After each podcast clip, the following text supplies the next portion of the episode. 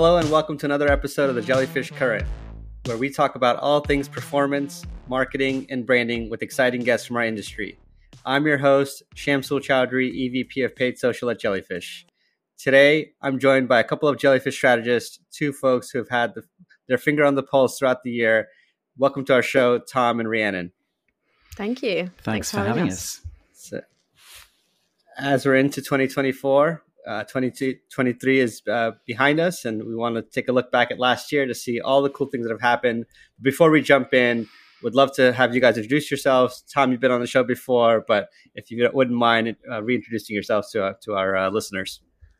So I'm Tom Tom Roach, VP of Brand Strategy at Jellyfish, uh, based out of London, but um, pretty global. Um, and I, I tend to work across a lot of our global accounts with people like Ree. Hi, I'm Ree or Rhiannon. I'm a senior creative strategy director at Jellyfish. Uh, my specialty is social media. It's where I've spent the majority of my career.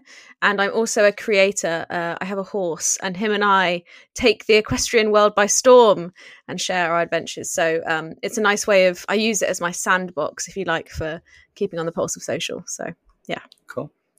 So, as I mentioned, this is a, a recap of last year.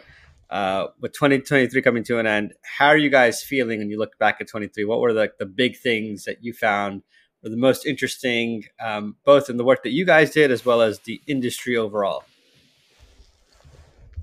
Shall I go? Who wants to go? You yeah, go. go for it.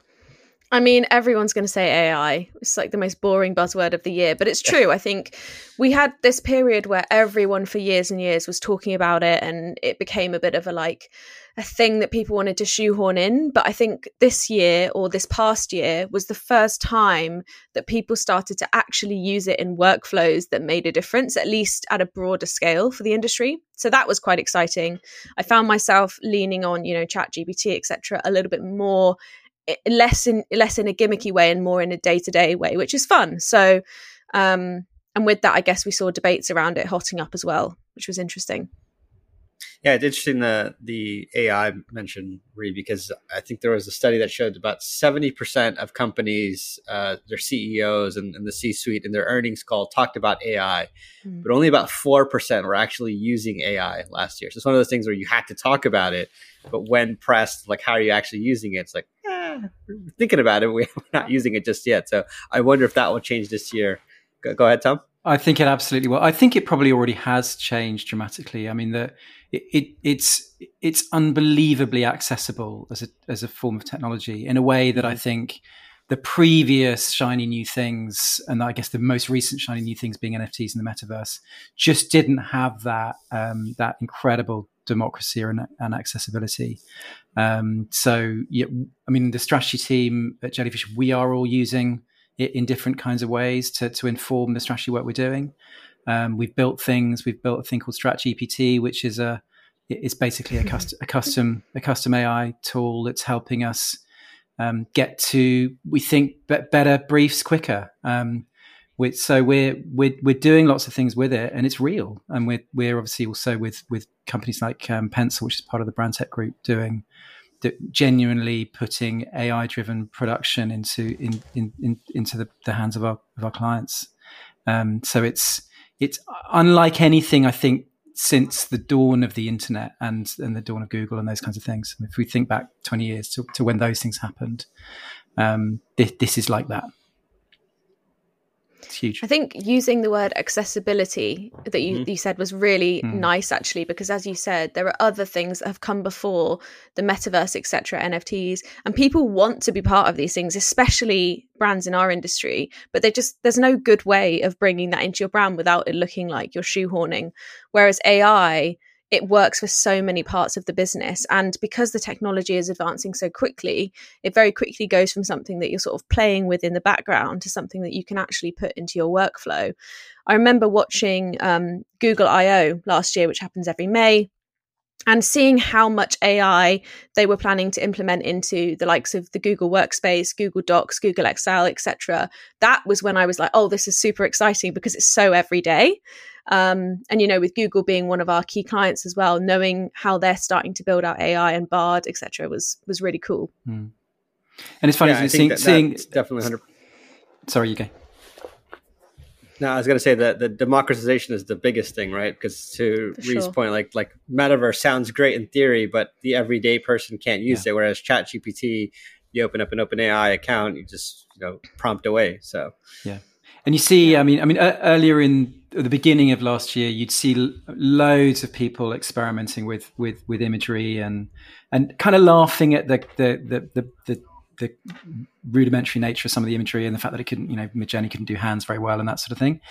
And it was a bit of a figure of fun in some ways. But I think that that, of course, as the as the as the tools and the models get better and better, and as it becomes much better able to do video, it's going to transform our, our industry in all sorts of ways. I think at the moment, though, it's definitely helping us do things quicker and make more stuff.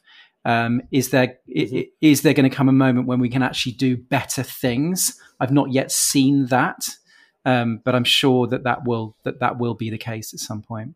And I think, as we always have to do in the marketing industry, we can get very insular and think that everyone is using products the way that we use products. And actually, if you, if I spend time on, say, Facebook, the majority of people that I'm connected to who aren't in marketing are, just, are still laughing at the hands and still laughing at AI uh, image generation. And they're still at that stage of playing with it. But I think it's really important to stay connected to how every normal people, I say normal people, we're all normal yeah. people, but people in real life are using these products as well. Like, yes, it's useful for how we're connecting with our clients, but it has to reflect the real world as well. And there's yeah. a little bit more of a runway there, I think, for AI. And I think uh, so much of what we're using it for is it's B2B really, isn't it? You know, there's a B2C tool. Yeah. yeah. yeah. there are people out there writing, you know, helping, um, you know, I don't know, writing out of out of office re- responses or poetry or a little message mm. to somebody. But mostly, the way that we're seeing it is as a as a really powerful b- business tool. Um, but I'm sure that will change as things develop. Hmm. Yeah, especially as OpenAI is opening up their uh, OpenAI store, right? So it's got like a store for anyone to sort of create their whole prompts and almost sort of lean into it a bit more to, to go back to the accessibility point that they want people to use it, right? They were one of the fastest to get to 100 million users. Um, and to see that wide adoption, I think there's definitely some legs behind it, more so than we saw with the metaverse and NFTs. Yeah, yeah. So, sure. so we've talked about AI, uh, unsurprisingly, but what, what's something else big that you guys saw in 23 that was a, an innovation or disruption to our industry? I mean, let's. I think let's, the other end. Oh no, you get. I was just going to say, um, let's not forget that that 2023 was in many ways pretty gloomy. You know, there was still mm. loads of job cuts, a lot of tech tech companies shedding people still, um, which was really a kind of hangover from from from the sort of the COVID times. So there are lots of people who've really had tough times, and um, loads of um, people out there who are really struggling, really suffering. Um, and I think we can begin to see some green shoots. I don't think it's going to be completely all over in 2024, but um, you know, ho- hopefully by the back end of this year, things will be looking better for people. But I just wanted to acknowledge that because it's it's not easy out there right now. Mm. And actually, off the back of that, there was some really interesting research done um, when I was working at Netflix, not by Netflix, but we obviously kept an eye on everything. And it was around how when the economic climate and everything in the world is at its bleakest, people find the most joy in obviously escapist films and TV, which makes total sense, right? Mm-hmm. And this year has been such a difficult one, as Tom said. And what I have really enjoyed is the rise of like fictional worlds, especially on TikTok. Like if you ever follow um, creators who build skits. Maybe I can send a few to put in the show notes, but there's one creator that I follow and he has a couple of actors that he has developed out of nowhere. And everyone in the comments is just like, she was robbed of the Golden Globe. She should have got the Oscar. and I just love it. Um, and there was a really brilliant marketing stunt uh, that you may have seen by Racket Rose last year. I think everyone talked about it on LinkedIn in the end, but they built this Instagram like two years in advance called the Rochambeau Club. I hope I'm pronouncing that correctly and it was this fake country club completely ridiculous like um fabulous and those sorts of fictional worlds fictional characters has been a real mini joy for me this year i've really really enjoyed those it wouldn't be um, a conversation like this without without looking back at the Barbie phenomenon. I think that kind of links to that escapist mm-hmm. fantasy thing hugely. Absolutely, um, and particularly not just the movie itself and the, the themes it touched, but the the phenomenon that was the I don't know how many hundreds of, of, of brand partnerships that they struck up, um, and the, the the real the huge impact that they made. Uh, the just the sheer effort that must have gone into all of that, the fact that that um, mm. so many brands were obviously signed up as as kind of official partners, and then a load of brands obviously kind of piled in um, as I guess unofficial partners. Um, and it was just kind of great to see the the marketing industry um, kind of celebrating just a huge event and loads of people um, get get getting d- doing really good good things and even just really simple stuff like just a big pink poster, a billboard, you know, mm. which just you know is pretty basic, simple, sim- simple bit of branding. Um, but there were so many different, diverse kinds of ways that different brands got involved in that, and it was, um, I think, a, you know, hu- huge thing. It sold loads of plastic toys, sold loads of movie tickets. Yeah. I think that one of the biggest winners was Oppenheimer because the whole Barbenheimer mm-hmm. thing, right. um, th- w- that that little, uh, I was who was I was listening to a podcast recently. Who, they were saying they couldn't believe how Oppenheimer benefited from this hugely. And in no brainstorm, yeah. if you'd had a PR brainstorm, the, the the Oppenheimer people would not have gone. Yes, I know. Let's create this um, this weekend where everyone has to go to this movie. Um, and let's get let's get involved with Barbie. So it's just one of those extraordinary yeah. kind of spontaneous things that can happen in culture, where so, some great piece of culture happens and the marketing world can really get involved in it too. And I think we still have relevance as, as an industry, even though I think sometimes, particularly in the kind of more traditional advertising world, um, that the, the, people in that world can feel like they're, they're they're no longer as relevant as they used to be in terms of creating culture. But I think loads of brands in all sorts of ways did did did really cool stuff, and I think we can be reasonably proud of ourselves as an industry um, that we can mm. get we can get involved in, in in things like that. Well, what was what was particularly impressive about the Barbie campaign is that when I think when you choose to have such a big campaign where you just get loads of impressions, you partner with loads and loads of brands, you can really quickly dilute what you're trying to say. And what I found with Barbie, at least in my circles, was that yes, everyone was like defaulting to pink and girls and whatever, but actually the undercurrent was very much this is actually a really clever film and this is actually a really interesting mm um, conversation about patriarchy. And the fact that they were able to retain that, even with all of the like pink Barbie doll, whatever stuff, was actually really impressive and a credit to that strategy team. Yeah. And, the, and obviously the movie. Yeah, I was going to ask you. You go. No, go, go for it. No. I was just going to say it was obviously a really nuanced piece of storytelling with which was able to deal with with all those issues in a in a in a in a way that that seemed to satisfy even the kind of hardest hardest core, um, I guess, um, kind of critics of that kind of stuff. I was going to say to look at it from a marketing perspective, Tom, you talked about all the partnerships. Do you think Barbie has created this precedent? You know, you had like the Airbnb house in Malibu, and I'm sure there's like numerous other mm. ones that are, are all headliners. Do you think that's created a precedent for other movies of that caliber to say, hey, how do we partner with you know other brands that can really bring our movie to more eyeballs and get us more awareness? Yeah i'm, I'm sure i'm sure lots of movies that that that are kind of slated this year that that have the really big budgets and marketing budgets behind them will try and learn from it. It's really hard. Look, you, we saw loads of articles from marketing people on linkedin saying that, that the 100 lessons you can learn from the barbie phenomenon. It's mm-hmm. really hard to learn lessons from that. You need a 60 year old brand that is world famous, right. and you need a you need an mm-hmm. incredible movie with great storytelling and a great an amazing cast, and you need I don't know however many hundreds of millions of dollars of marketing spend. Uh, so it's hard to replicate, uh, and you'd be mad to think that uh, you can just uh, I don't know paint the town uh, another color mm. and be um, and be okay. But you know, sh- I'm sure it, I'm sure people will learn lessons. I mean, really, I mean, I think the Lego movies have sort of mm. and the, and the, and the, and the Marvel things and those kinds of big blockbusters have been doing bits of this, haven't they? And I probably Star Wars invented it and the idea of merchandising yeah. and, and getting involved in those kinds of things.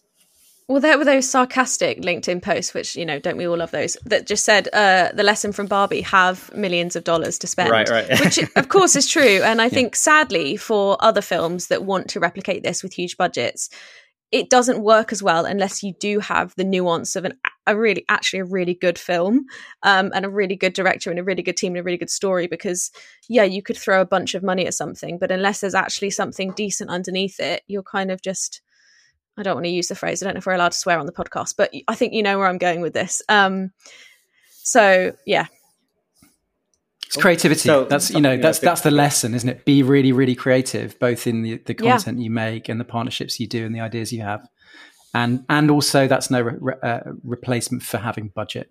You do need to spend money. And don't overcomplicate it. Like, hmm. of course, a normal person going to see the Barbie film, if they think about Barbie as a child, they're like the first thing you think of is maybe the Barbie doll and then the Barbie house. Like, these are simple connections to make. Hmm. I think sometimes we can over intellectualize uh, our marketing strategies because yeah. it's fun for us. And actually, you don't need to do that. It's a great point. And just kind of shifting back to the the comment about the spending, right? Like Barbie spent mm. a ton of money. Overall, what did you guys see from like brands and advertisers and their ch- their spending habits of last year? Was it more than expected? Was it less than expected? And, and where do you think we're going into 24 with with the overall marketing spend? Well, from my end, um, people got a lot more comfortable with TikTok in 2023 than they previously had been. You know, we knew that TikTok was growing. Everybody, I think there were a lot of brands in 2022 and before who wanted to be on TikTok, either in a paid or an organic capacity, but just couldn't quite get there. They didn't feel safe enough. They didn't feel they knew the landscape enough. And actually, in 2023, that began to change. And I found that brands who maybe weren't ready to go all in with an organic approach on TikTok because they didn't have, you know, the production or whatever they needed were quite happy to kind of test the water in paid and got great results out of it. And therefore then came back and said, okay, now we're going to run an organic strategy. So that was really cool to see, especially because TikTok has some really interesting new formats, new data. Their focus on ecom has been really cool. So that was one of my big, big things I saw this year.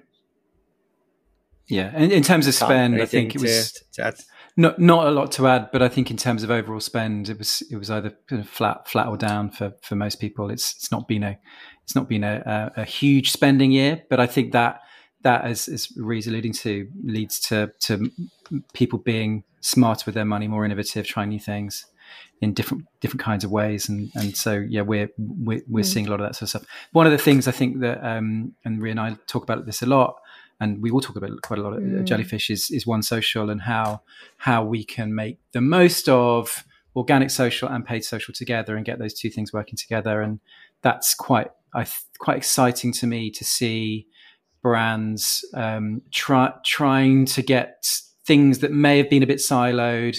They may have treated them very differently.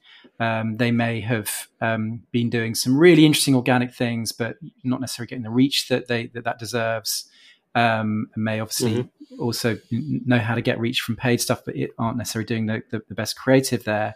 So very interested um, in, in, in exploring that more with brands this year uh, in terms of how they, they, they get the, the best of both and couple the, the creativity and the engagement you can get from, from organic with the, with the reach um, and just sheer kind of firepower that you can get with paid.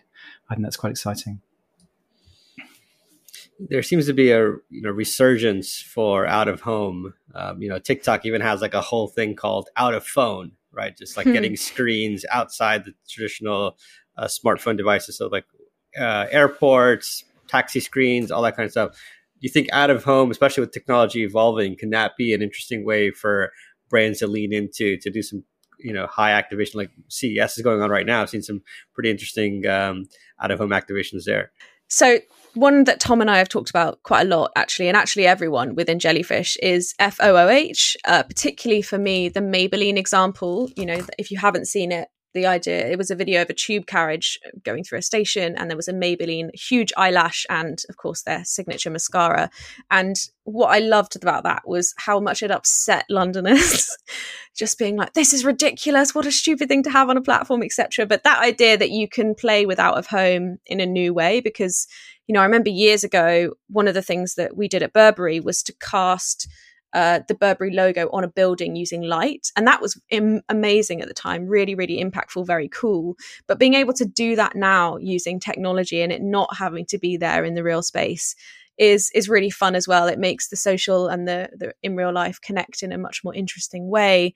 But it also means, I think, that when you have normal out of home, that it, it can be done in a really fun way because you get to see it in real life as well. I hope that that makes sense. Tom, anything to add? For, no, what, what does the add. F stand for? F and false. Fake. Mm, what does the F stand for? We're going to need oh, to get better yeah, fake stuff. out of home. Yeah, that makes sense. Uh, okay. Yeah, we really should know more stuff. okay, fake out of My home. 2024 resolution: no more stuff. there you go.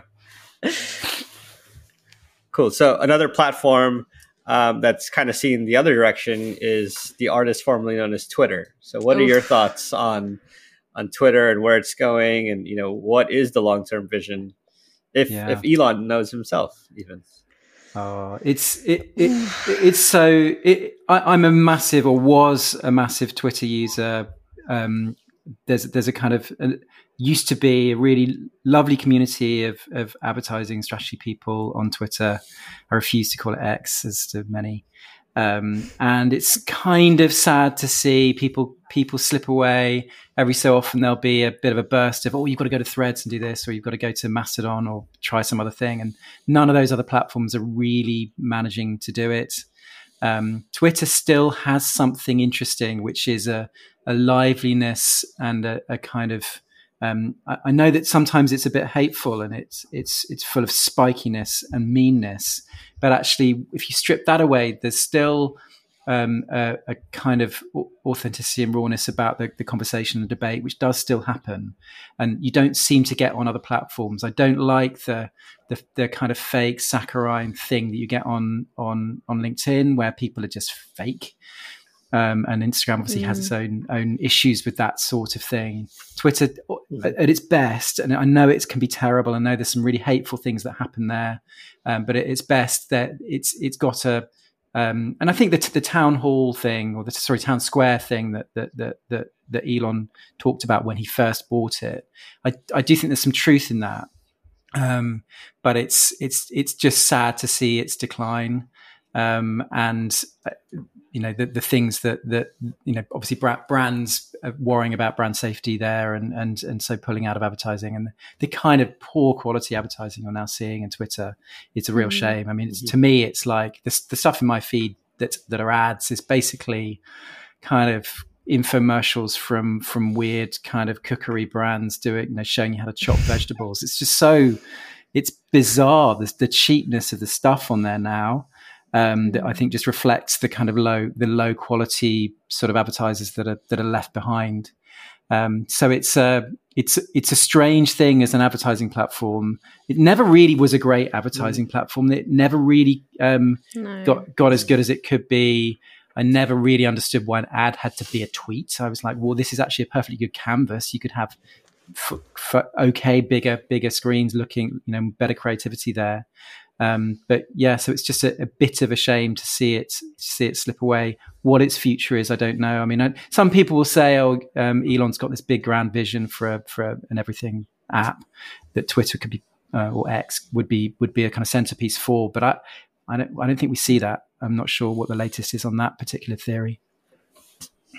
Mm, I think I agree with you. I think there's a few things to Twitter that made it what it was for me, and then a couple of considerations. The first is the marketing strategy journalists that are now mostly on LinkedIn. I think they've moved over there, and as Tom said, it's not always it doesn't always feel sincere, and it, it doesn't. It's not a brilliant experience, but they have moved there.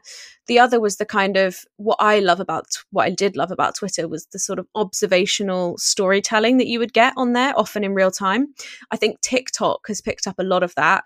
We have a lot of really great story times and storytelling in video form. And the other thing that TikTok held, uh, that Twitter held on to for so long was real time.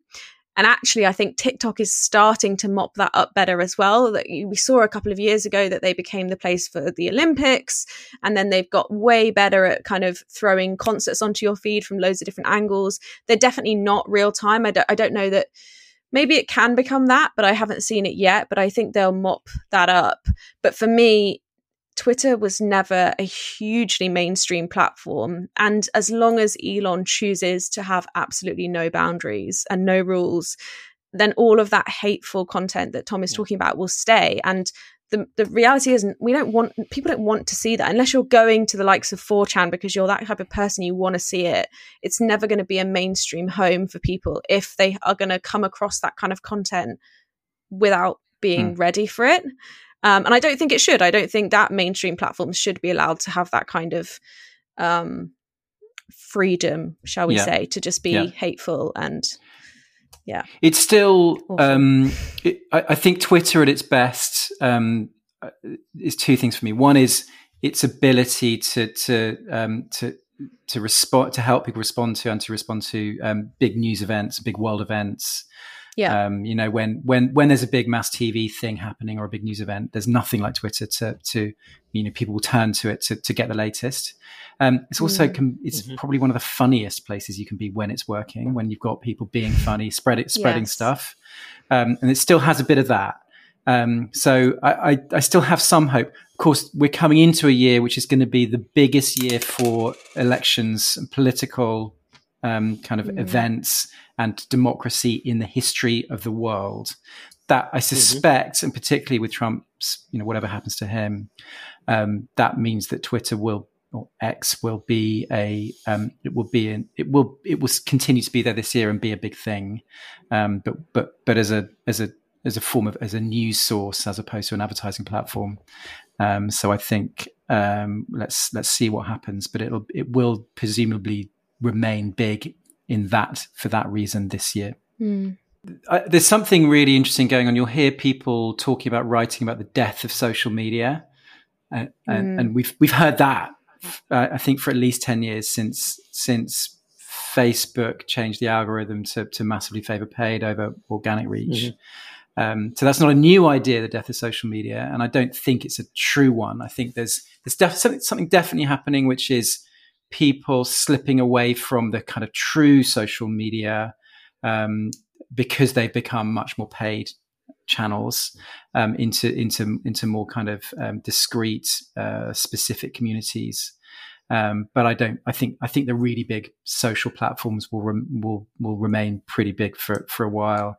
And then also you're seeing I think anyway, some of the really big ones, like YouTube's never really been a particularly social channel. TikTok isn't a particularly social channel. It's a, it's a, these are entertainment channels. So as things have become more video, they're entertainment channels because that's what video is. It's brilliant for entertainment. It's brilliant for a small group of creators uh, who who are comfortable making video. Video is a really hard thing, I think, for just regular folks to make.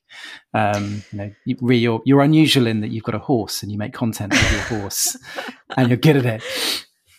Yeah, but uh, you know, I don't. I, I I totally hear your point. You know, I don't actually spend a lot of time on my personal social media interacting, but I do think there's a really interesting element of the change in community. I don't I think the death of social media really depends on your definition of what social media is, but community and conversation is a fundamental human thing that's been around for hundreds of thousands of years. And yes, okay, community with people that we know has maybe declined in the, with the decline of Instagram and, and, and Facebook in that way, but community on TikTok is thriving.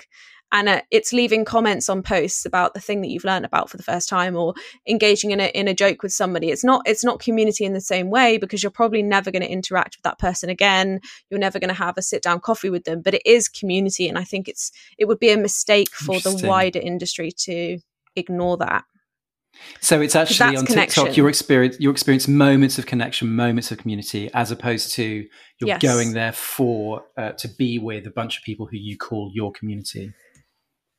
Exactly. I think it's there's a term for this in psychology. I don't think it's parallel play, but it's similar to that in that people feel comfort in like being in like a coffee shop surrounded by people but on their mm. own.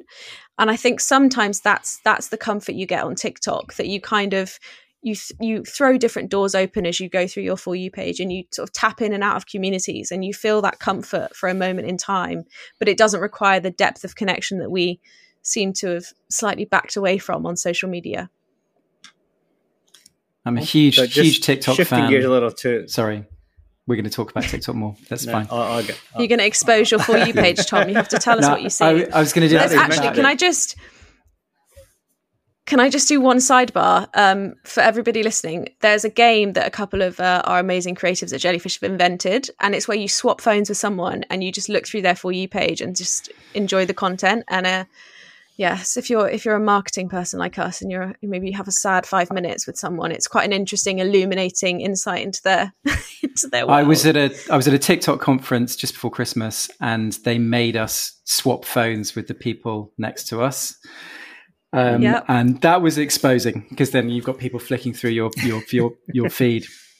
And uh, you know, suddenly it's so funny because fortunately, most of mine was like cooking things and some some some weird coffee. The coffee talk world is one that I've started to receive things from, which I need to to get out of. Yeah, I do find it really funny, like those echo chambers where you'll get, you know, you'll see the same trend going over and over that was started by a particular person and whatever. And in the comments, it'll just be like, so is everyone's For You page just this man and his cat now? And of course, you're like, no, of course it's not, because there are millions of people in the world. But you're stuck in this little echo chamber with this weird community of people. It's like being on a boat in the ocean. You're just kind of you're stuck in a little world for a 24 hours and then you come back the next day yeah. and suddenly you're on the cruise talk drama or whatever it is you know? Well, that's the beauty um, of the tiktok algorithm is it's so quick that it can respond yes. and change your, your your feed quite quite quickly and quite easily just by and you can almost manipulate it by spending a bit more time with something you wouldn't normally. Yes so TikTok is a huge part of culture. So let's let's segue into culture. Like, what are the things that we've seen happen uh, to consumer spend, to brands, and how they're sort of leaning into the big cultural conversations? What what are some things you guys have been seeing, particularly from like a privacy perspective? And that was you know toasted the town in 22 and you know, going into 23, but what has happened from a consumer privacy standpoint, and how is like the consumer mindset evolving of hey, I don't want to be sold to, I want to be spoken to. And what are we seeing from brands reacting to those things? Yeah, I mean the the second bullet point you touched on there, de- it remind it made me think of defluencing, which has been mm. a big thing this year of like you know exposing influencers who aren't being honest or whatever, and it's such a difficult one because I have an influence, uh, being an influencer myself, but also being a marketing professional. There's such a fine balance. Obviously, you want to be authentic, and I do think that with the rise of social platforms giving more ways for creators to make money themselves, the creators have less of a reliance on brands. So when they do work with brands, it is really authentic. And I think we, having you know worked on behalf of brands that come to us on influencer and talent, amazing talent campaigns, you are finding that you are really, really wanting those authentic voices to represent your brand because it's such a fine line between doing a piece of content that includes product but isn't like shoving it down someone's throat but also making it clear enough that it is an ad or it has product placement mm. or whatever so it's a really fine line i think it's good i think it's good for the world to to be more open about when something is an ad and isn't etc mm. That's going to get more and more um, complicated and confusing. I mean, the, the world of mm. um, influencer for B two B is going to be huge. We're told, and I can sort of feel yes. that. I mean, I um, it's the, the, the B2B world often sort of follows the B2C world, you know, a year or two, mm. a hmm. few more years down the line. And um, you, you can see it on LinkedIn, even, even stuff I've like um, done a LinkedIn post. I've seen somebody's, I don't know, like an interesting AI company thought, oh, this is great. There's one I, I mentioned recently in something, which was a company called Briefly, who are um, helping marketing clients write better briefs using AI. You know, bad briefs is a real problem in marketing, uh, and this company have got a got a great piece of technology um, t- uh, that, that helps marketers do that. I put it put it in a really simple little post saying, "Oh, this is their interesting company." They called me up and said they'd had loads of leads as a result of just a, wow. a LinkedIn post and a tweet and and so and that makes me feel slightly uncomfortable because I wasn't actively trying to endorse them. I was just saying this is interesting. Look at what they're doing, um, and it, you know what I did was ultimately an ad, um, but it, I didn't put you know hashtag ad hashtag sponsor whatever you're supposed to do legally because it wasn't I wasn't paid to do it, but it definitely had that impact. Um, so th- you see the kind of influence that you can have really, really without without meaning to um, and that will be happening all over the world in all sorts of categories, in all sorts of ways. just because people respond to people better than they do ads. And so that's uh, you know that's that's mostly a good thing, but but I'm sure can have difficult um, kind of uh, negative impacts too. Tom, well, you're an influencer. Who who would have thought? Who, well, who, who, who thought? Yeah, exactly. Tom is the, maybe we should collab, Tom. We should like bring strategy I, and horses together. I don't. I don't think this is going to work, Reece. Um, but you raise a really interesting point, and there was actually a news, well, a sort of news cycle I saw on LinkedIn recently about a creator called Lydia Millen. She's quite big in, in England, and she has sort of she, her whole thing is like English countryside lifestyle. She actually went viral uh, a little while ago for something really controversial when she said that she stayed at the Savoy because her heating wasn't working, and everybody said it was really tone deaf. But in this news cycle, what happened was that she had, I believe, she was at the hotel of one of her hotel partners and she was in the room and she wasn't there on a paid trip. She was just i think she'd just gone. And she did some sort of out, uh, outfit of the day or something like that. And the hotel had taken it and reposted it and they ended up getting fined by i think it was the asa because they or she she ended up getting fined by the asa because she hadn't disclosed it as an ad because they said that she the ASA said that the brand benefited from her post and that therefore she should have disclosed it as an ad. But then all of the comments from marketing specialist creators like myself were like, well, that means I can never talk about a brand authentically again because if I if every time that I post something and it has an impact for that brand, but it's not a brand partnership. Where where is the middle ground? So it was, it was a really interesting debate, and I think I've slightly butchered how the news story went down. But look it up, um, and it, it, does raise the question of like what what is an ad and what isn't What's in the future. Ad? What is What's an ad? endorsement? Yeah. When when everybody is potentially an influencer, what is an mm. ad? Is a really yeah. Um, you know just word of mouth is an ad. It always yeah. has been, but if it's you know it's, it's, it's an interesting question. There's one actually going back to the the Twitter thing one of the few brilliant things about Twitter that still kind of remains and actually gets better is the community notes. So you see yes. people calling out inauthentic lies, ads that are lying. You see a lot of community notes, great community notes, calling out some of those games, those mobile games that they they'll do. Their ad will be some some really high quality foot gameplay footage, right. and then the community note will be this is not real gameplay. Mm-hmm. Um, oh. That's a phenomenal feature that I think I'd love to see elsewhere, and I'd love to see you see it on um, brilliantly calling out political ads when they're when they're not uh, truthful, um, and I think that's that is a good thing for the world if there if there's an ability for ads to have have kind of real life um, comments, mm. kind of calling them out. I guess the other side of that is well, people can just lie. Like fake reviews have been around for a long time as well. So how, who yeah. polices the community? Polices yeah. it's but yeah, but I agree with you in principle.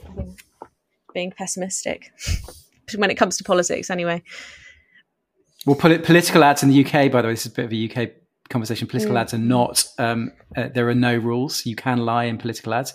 You you can't lie in an ad for a beef what? burger. But you can you you can lie there's no legal requirement for political ads in the UK to be legal, honest, decent, and truthful, but there is for every other advertiser.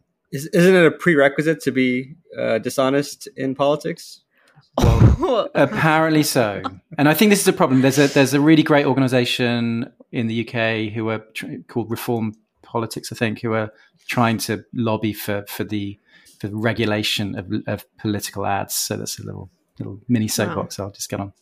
Well, one of the trends that were coming out of um, ad age in 22 and going to 23 was that there's going to be a shift towards more humorous, short form, informal content. Do, you think that was like a big trend? We see a lot of that. It seems like you saw a lot of that on TikTok, uh, some of the short form content. I have a point of view on this, but I'll go, go after because I, yeah. Do you want to go first, Tom?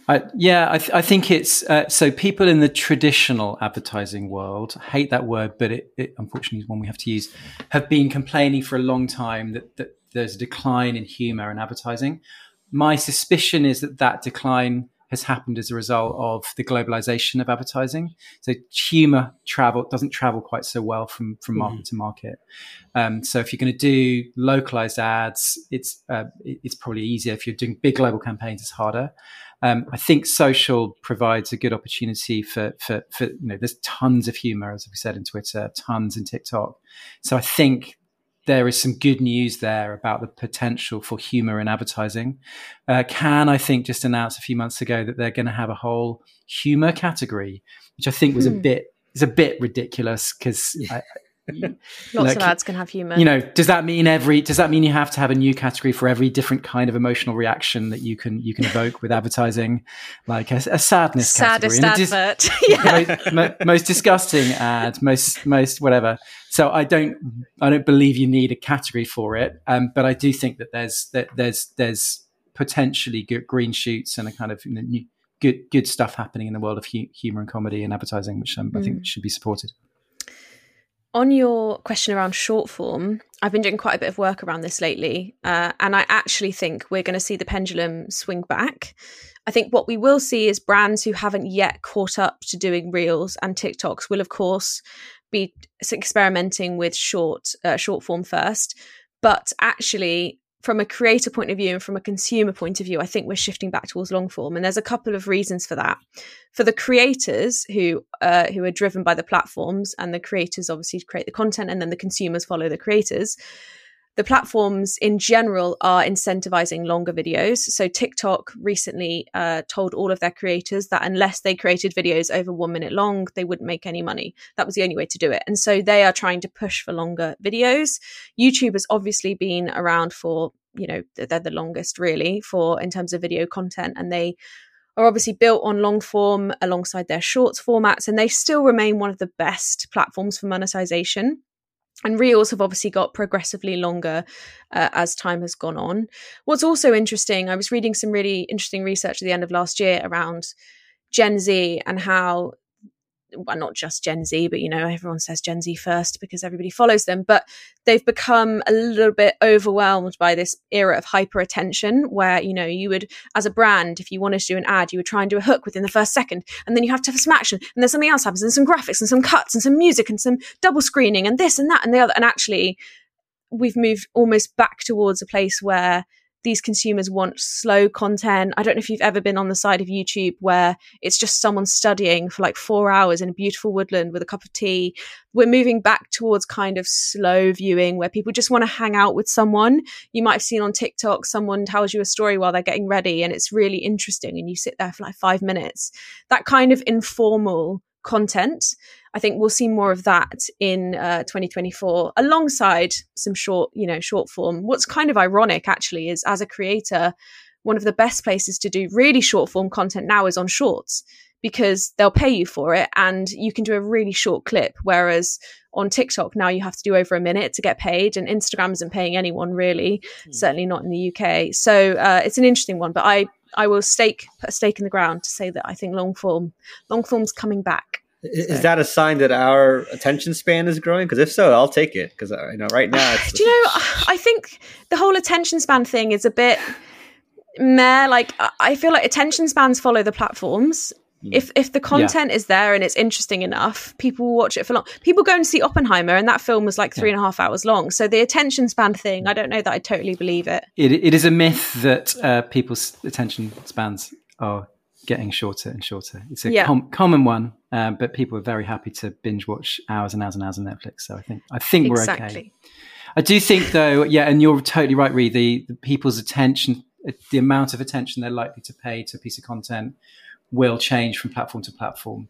Um, yes. and and it's kind of it's sort of built into each platform really whether whether it's a really short form platform or a, or a longer form uh, well also you know double screening isn't going to go away. Mm, mm-hmm. Uh, we've seen an increase in people watching YouTube videos on TV, for example, which to me says that again, that long form that's being created on YouTube is being more associated with like traditional TV. But you you can almost guarantee that anybody sat there watching that YouTube video on a television also has their phone out and is scrolling mm-hmm. through whatever platform. Yeah. You know, so that's not going to go away.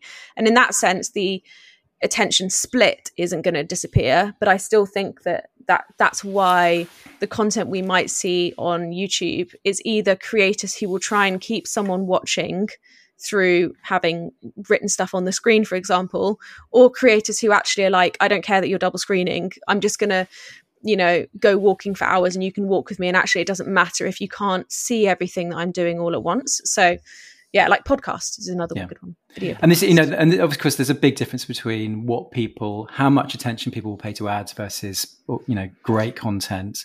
Yeah, um, we mustn't, as as as brands and advertisers, just assume that because they'll watch a four hour long uh, movie that they're ever going to watch a four hour long ad. Now, it happened actually with Barbie that they kind of did that, but that's really, really, really rare. And mm-hmm. so, mostly, I think when it comes to making advertising, we need to respect the fact that pe- there's there's a contract here, which is that people will watch a little bit, um, but ultimately they know you're an ad, they know you're a brand. That's not really why they're there. So mm. we mostly, I think, need to get in and get out pretty quickly, and that's where humor is really quite quite useful tool because you can be funny quite quickly. I think mm. in advertising. So, if we were to wrap up 2023, what would you say 2023 was? It was the year of Ree. Oh my goodness. Uh, the first thing that popped into my head was girl, and we haven't even discussed that yet. the the year because I was thinking, you know, you had girl dinner, girl math, Barbie, etc., etc., and I don't even want to get into that conversation because I'm still in two minds as to whether that was positive for women or not. Um, not Barbie, girl. But uh, oh goodness, come back to me. I don't know what the year of 2023 was. Confusion, apparently. Um, Tom. I oh, it's a, such a hard question. It really depends what what um, where you're coming from. I think I think probably the creator economy is one of the biggest biggest mm. themes of, of last year, and that's con- going to continue to be. Um, I can't wait till Mr. Beast is actually a billionaire. I'm not sure he's quite there yet, but I think that's going to be quite an exciting moment for him. Um, are you going to ask us about 2024? I was going to say same, yeah, same yeah, question. Yeah, yep, same question. I, I, mean, I think I think I think it has to be that it's going to be the year of of, of democracy and political. You know, mm. it's going to be it's going to it's, it's going to be the biggest year of, of politics ever. Um, I don't know what that what impact that's going to have on on on brands and marketing. No idea. I will see that and raise it as the year of real like live events essentially because yeah. we also have the Olympics in mm-hmm. 2024 and I am so excited as a social geek to see how TikTok and X to an extent and even maybe Instagram play out in that space knowing what TikTok did for the Olympics in Tokyo and then what has happened in politics in those spaces I'm super interested to see how they take because there's no way that TikTok aren't thinking about this um, and thinking about. I think they had a campaign a little while ago, a couple of years ago maybe, that was around being a ticket like the front row seat, mm-hmm. and I'm really interested to see how they, yeah, how they take on live events around sport and that's politics. Great. Yeah, really interesting. Cool. Well, that's it. 2023 is wrapped up, and we're well into 2024. And we couldn't be more excited about what's to come from cutting edge technology to all the great opportunities for greatness. From myself and Jellyfish, a big thank you to Tom and Ree for joining us uh, in our year in review for 2023. I'm Shamsul Chowdhury speaking from New York City, and we'll see you uh, in 2024. If you enjoyed the show, please subscribe on Apple Podcasts, Spotify, or any other platform you use to stay updated with all podcasts. Um, and do leave a review if you feel so inclined. Uh, if you have any questions or feedback about the show, send us an email at thecurrent at jellyfish.com. We'd love to hear from you. Jellyfish Current is produced by the editorial and production teams at Jellyfish. If you want to learn more about us, you can visit us at www.jellyfish.com. Thanks and see you on the next episode.